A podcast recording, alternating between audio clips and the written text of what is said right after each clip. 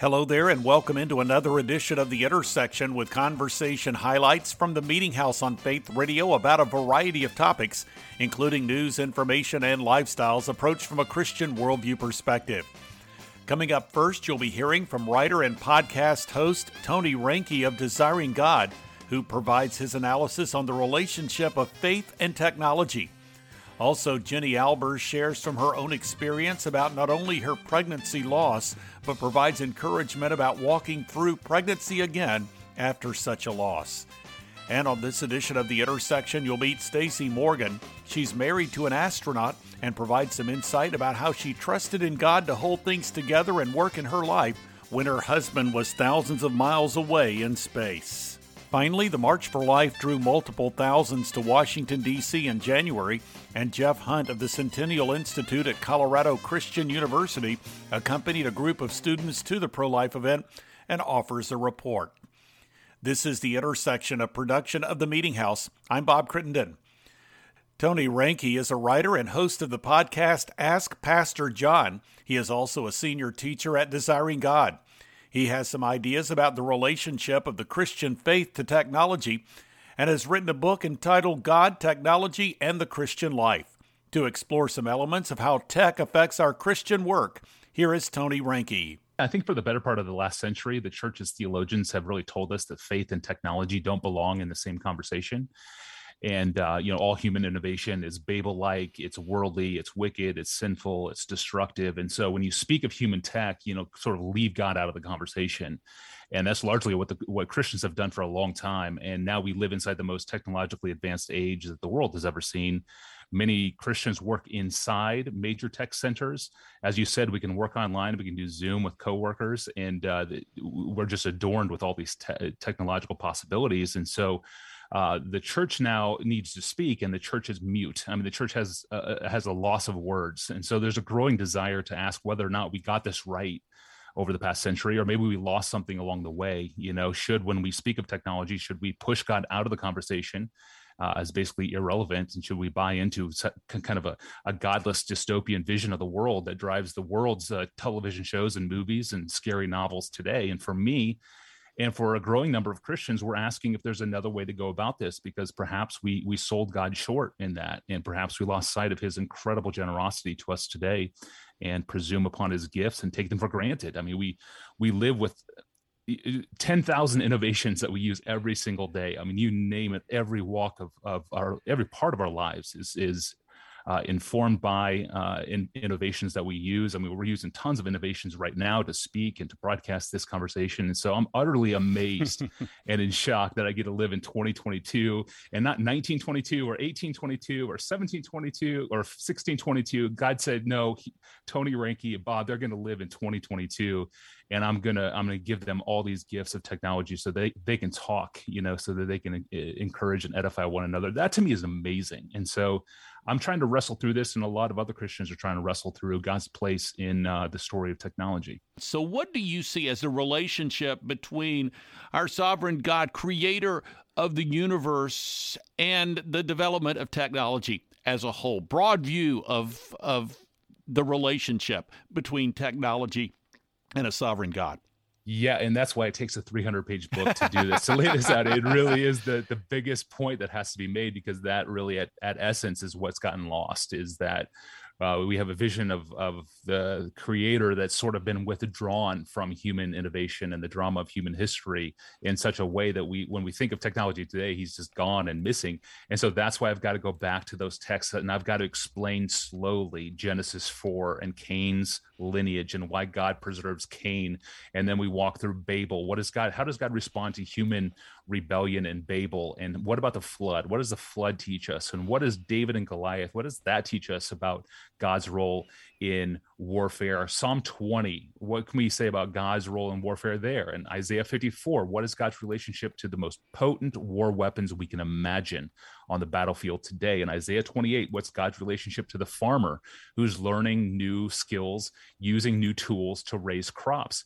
and what do we do with revelation 18 when we look at when we look at babylon and when it's finally put down what is god's relationship uh, to that and to human innovation at its very peak and so it's a big story that's got to be told through all of those texts and they all have to be put together so it's really hard to summarize that other than to say it is an incredible story an incredible journey and uh, is basically understanding uh, God's relationship to human cities. I mean, that's basically what it comes down to the story of human innovation and the story of, of man's cities uh, in relation to God is essentially the same story.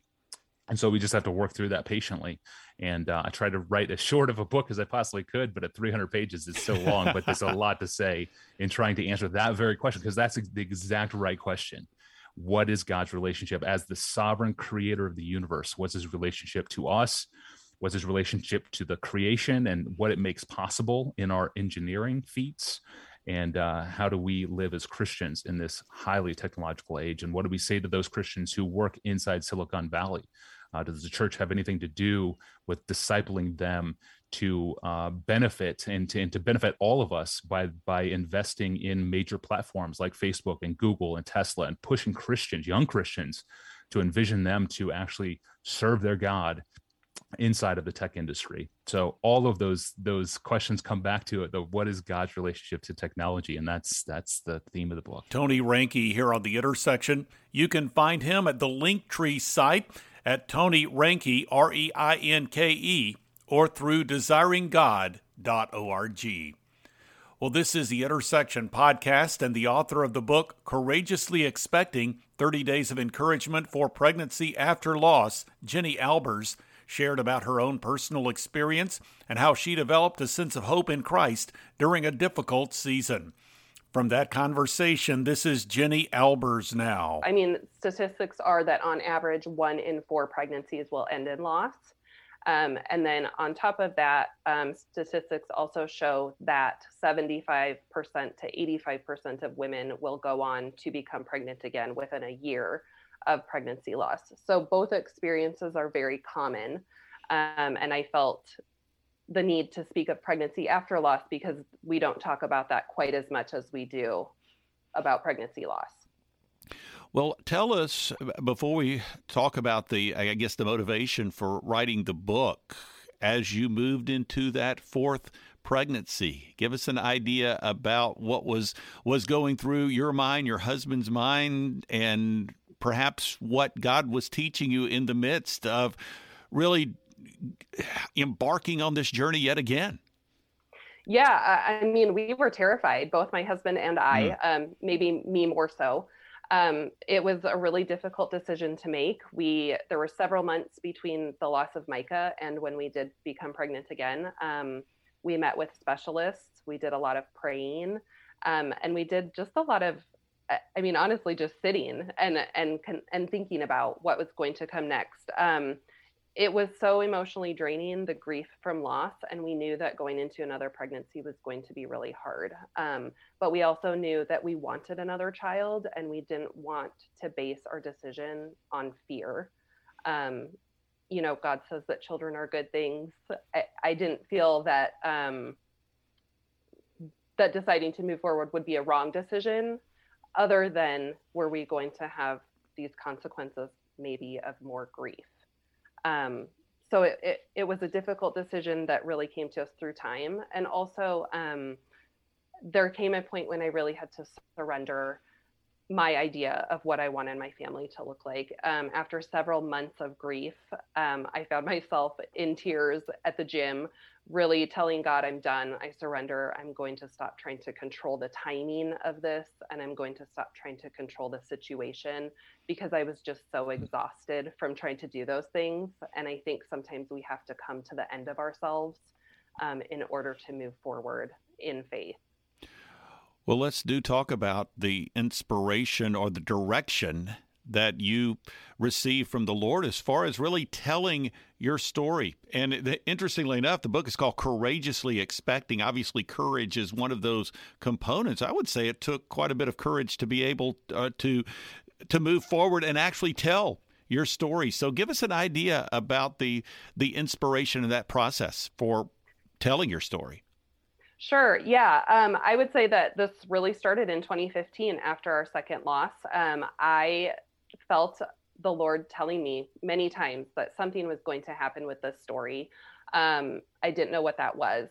Uh, so fast forward after our son was born, so that would have been our fourth pregnancy. Um, about a year later, I began writing, and God really just He placed me um, in writing groups. He placed me um, just in, with different people in the lost community who had platforms. Um, he grew a little bit of a platform for me online, and um, He really put me just in a situation in where I had the opportunity to write a book. And I honestly give God all the glory for this because it's um, unlikely. I'm an unlikely person to be speaking about this or writing about it, um, as I've never been someone who's been um, very vocal about anything publicly. Jenny Albers here on the intersection. You can find out more at Jenny, J E N N Y, Albers, A L B E R S dot com.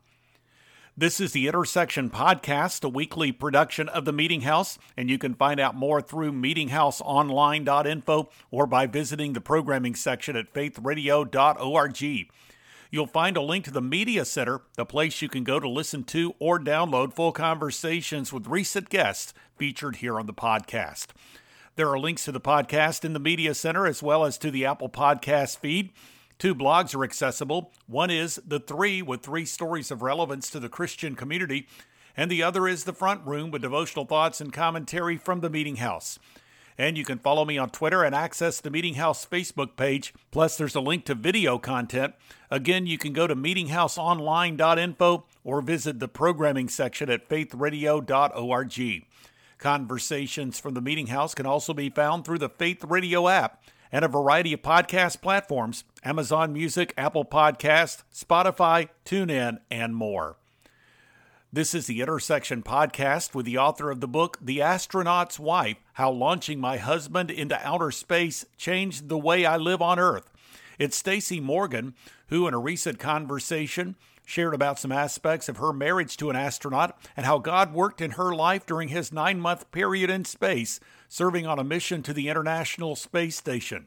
Here now from that conversation is Stacy Morgan. Because he launched in 2019, we were not yet launching from Florida. So all uh, astronauts had to ride Russian rockets to get to and from the International Space Station up until 2020. And so we were in Kazakhstan on the other side of the world. That's where the Russians launched their rockets. And so we are standing in this uh, this field really if you can imagine a just kind of a desolate kind of dry field because it's the middle of the summer and the sun has just set and uh, there there's no big countdown clocks there's no uh, blaring loudspeakers it's just you uh, looking at your watch and you know that that ground crew is going to launch that rocket you know not one second earlier or one second later.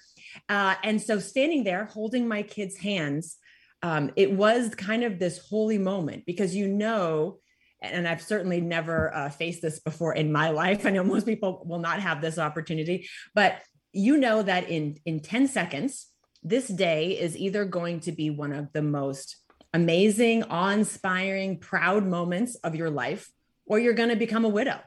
Mm. And you're going to do it holding your kids' hands with the world watching in real time along with you.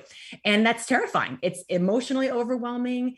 It's um kind of a physically overwhelming trip and and then as the rocket lights and you can feel it in the ground and the, it's so bright and it's so loud it's this, so it's really this this emotional overwhelming moment plus the physicality of just watching this rocket light and it is uh, it, it's a completely overwhelming experience and, it, and it's very scary and in that moment uh, where you're feeling this fear i felt you know god saying to me this fear you're feeling uh like what do you, like what are you going to do with this? Like where where do you find your solid footing? Where is your hope? Is your hope in whether or not this rocket launches successfully or is your hope in me because the scary part about that launch is that either way it was going to go and, and, spoiler it was it went well it was a successful launch uh, but either way whether it was good or bad it was scary because there was all these unknowns at the end of either of those paths. Even if it was successful which it was we didn't know how it was going to affect our marriage his relationship with our kids. I mean nine months is a very long time. We'd never parented children or had or, or been married to someone while they were orbiting the earth before. There's all kinds of unknowns. I didn't know if i had the endurance to to to be you know the, a, a good spouse and and mom and coworker and friend and all those things in that nine months with everything going on. So all these unknowns and god says to me you know what wh- where is your hope? If your hope is in life going well in uh in this rocket being successful in you being happily married in being financially secure all these things that we build our hope on then eh, there's a good chance that that may not happen right? And it's like there's only one thing you can build your hope on and that's me. And so i was faced with that like in this real world moments of this launch where i kind of had to make a decision in that moment. Where am i going to find my hope? And mm. it hmm. was it, that would be would not matter on how this rocket launched or didn't so um, i think a lot of people though have hit that same experience here in this pandemic. Like you know as you you realize what your hope is built on it, when that thing is taken away from you. And so i think a lot of the anger and the angst and um, just the the fear we're feeling as a society and as a culture right now is because a lot of us have built our hope and put our faith in things that are changeable whether that was you know whatever that was finances economy politics mm-hmm. you know your job your marriage um, and and god says you know all those things can be taken away from you. All those things can change. And during the pandemic it did for a lot of people. And meanwhile you know god is patiently saying to us over here on the side like let me offer you something different. Let me offer you an alternative a foundation that is unmovable unchangeable. And honestly when you build your life on me it reshuffles all those other priorities your job, your marriage, your children, your finances, how you view community and vulnerability, and for all those things. Uh, it reshuffles all of those into their proper place. And, and now you can build a life that is unshakable and mm-hmm. you can kind of dissipate that fear that would otherwise overwhelm you. Stacy Morgan here on the intersection. You can find out more about her at theastronautswife.com. Finally, on this edition of the Intersection podcast, it's Jeff Hunt, director of the Centennial Institute, the public policy arm of Colorado Christian University. In our recent conversation, he shared about the school's strategy to promote a pro life perspective and gave his observations of the 2022 March for Life in Washington, D.C., which he attended along with a group of students.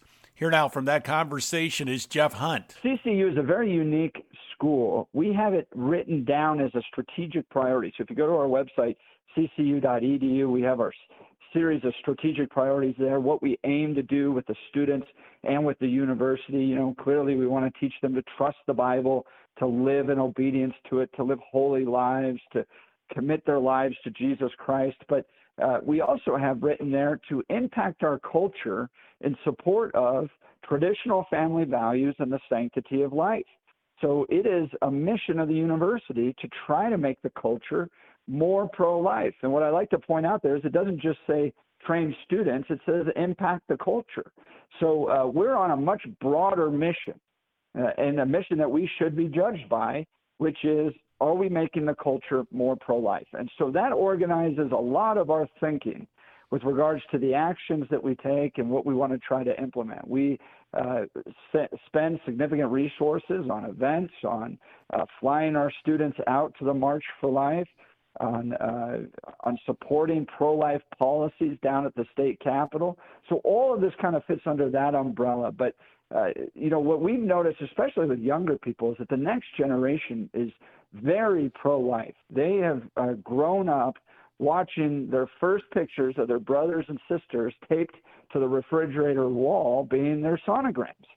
Uh, they mm. they have kind of rejected this lie that it's just a clump of cells that needs to, that can be discarded, thrown away, uh, that it doesn't really matter. They go, no, that, that's my little brother Timmy or my uh, little sister Jane or whoever it might be. I, I knew her before she was here.